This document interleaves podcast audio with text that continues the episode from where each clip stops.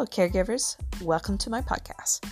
This is a place for helping professionals and personal caregivers to share openly and honestly about the true hardships of providing care to others, while we also talk about sustainable solutions to self care and personal wellness. My name is Amanda Rocheleau. I am a registered clinical social worker and a compassion fatigue specialist, and I am committed to helping the helpers.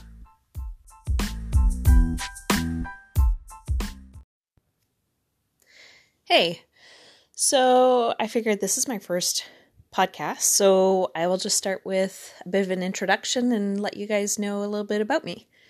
Um, so, as I mentioned in my intro, I am a registered uh, social worker in Ontario. I uh, work out of Ottawa. And uh, there I have a little private practice, and I really focus on um, providing services to helping professionals. So uh, that ranges from uh, paramedics, nurses, teachers, therapists, other social workers. I work with all sorts of different people like that.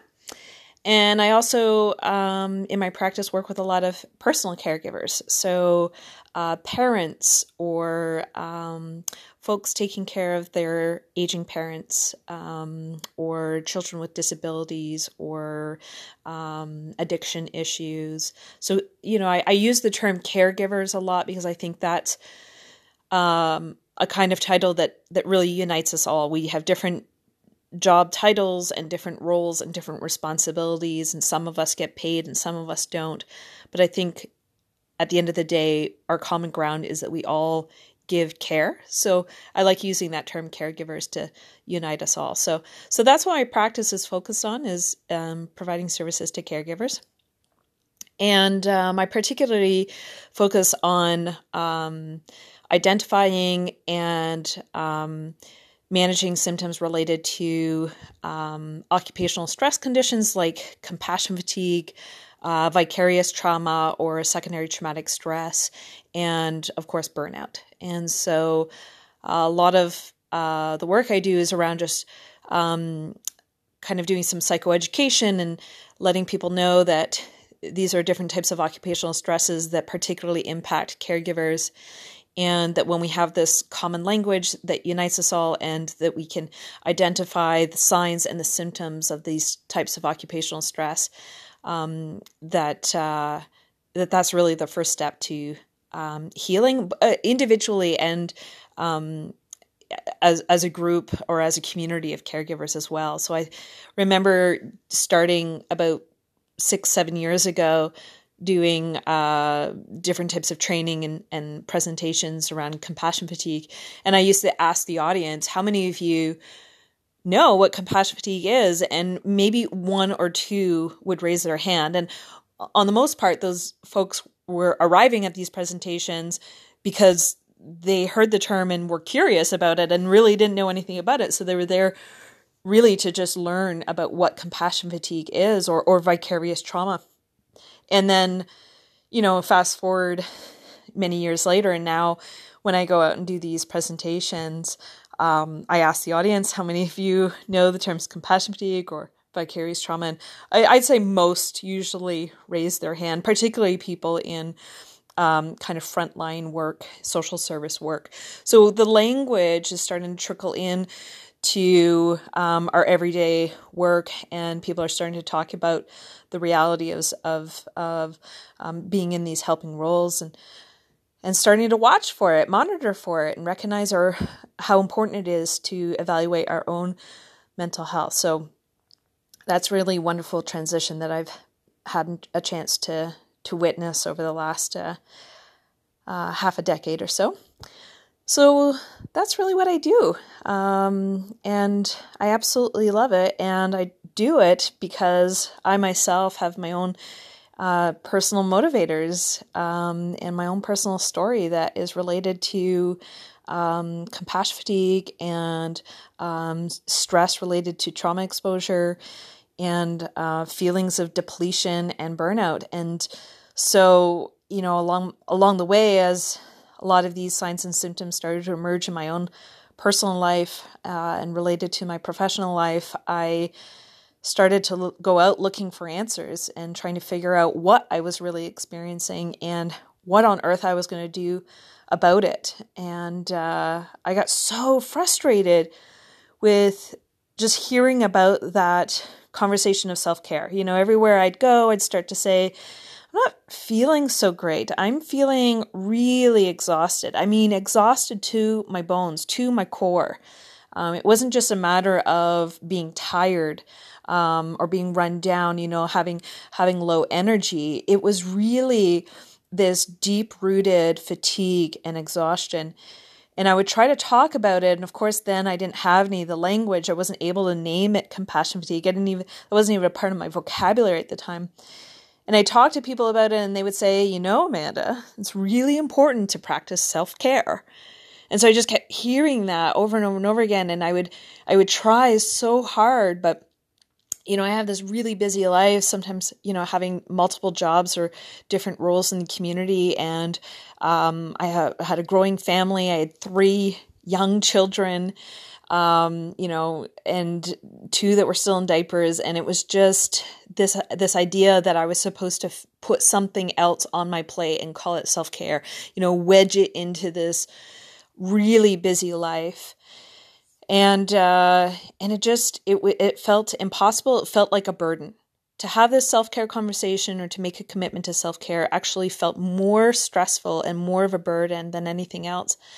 And um, so naturally, you know, I, I I either wouldn't do it at all, or I would try and then feel really exhausted or uh, even guilty. You know, there were times where I felt guilty when I practiced self care because if I was there, you know, I used to go swimming. So I tried to go swimming three days a week.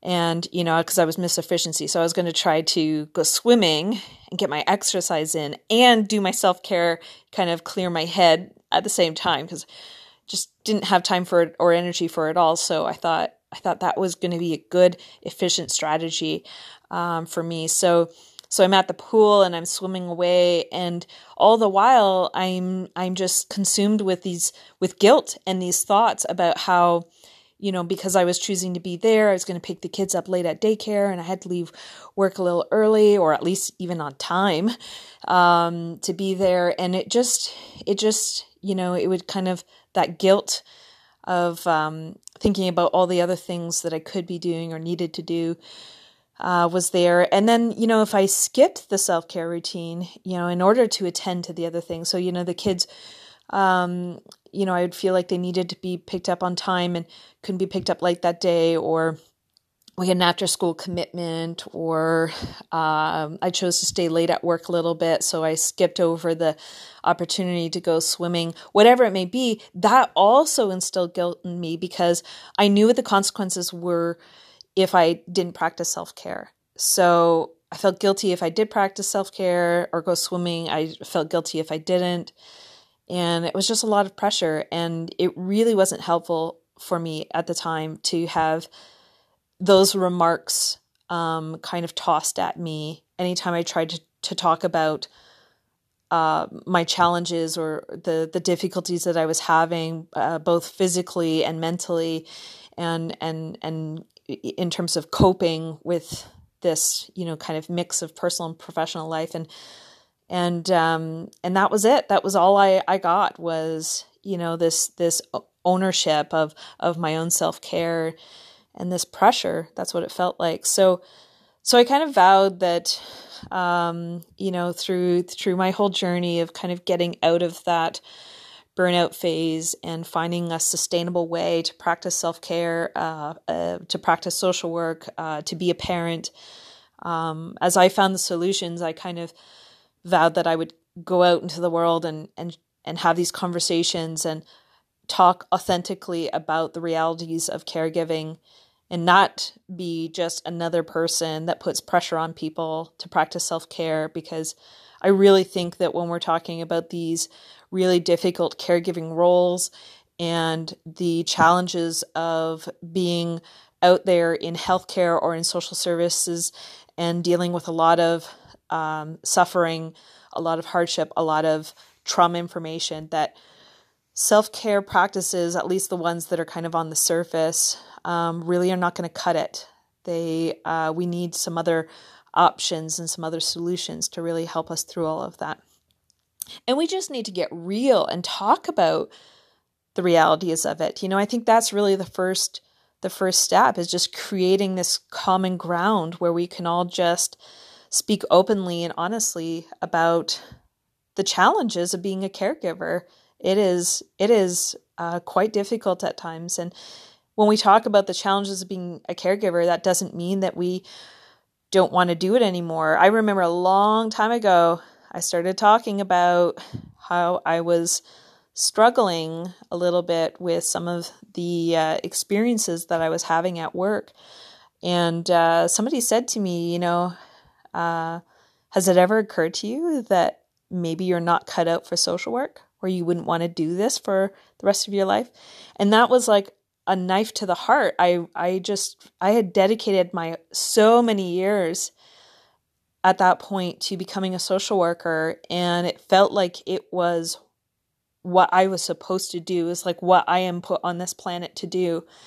And as soon as I start talking about the challenges of it, somebody goes and says, maybe I'm not cut out for it. And it just, it, it ached. And you know what it did was it shut me down. I didn't talk openly for a really long time after that about um, the hardships of caregiving. And I just kind of would slap on that fake smile. And when everybody would say, How are you? I would just say, I'm fine. And and it really closed me down, that kind of remark, you know? So I hope that through this podcast um, and through sharing my own story that um, maybe it helps some people to feel um, safe and open and um, willing to share their own experiences and their own stories the good, the bad, the ugly, um, all the parts of, of caregiving. And uh, I hope on this podcast that I'll be doing a lot of interviews with other caregivers of all sorts of different types health professionals, uh, helping professionals, caregivers, uh, personal alike. And um, uh, you know, just getting people to uh, share their story with you, and I hope that in in uh, listening to their stories, that it makes you feel maybe a little bit more grounded, validated, um, and uh, together as a community of caregivers. So. Um, thanks for listening, guys, and I hope uh, that I get a chance to um, send you off a, a, podcast from time to time, and um, and I hope it's helpful. So, uh, get in touch if you want to hear some stuff about some specific topics, and uh, or from or if you want to be one of those people that gets interviewed and, and want to share your story here, then I welcome that. So, thanks. Take care. I mean that.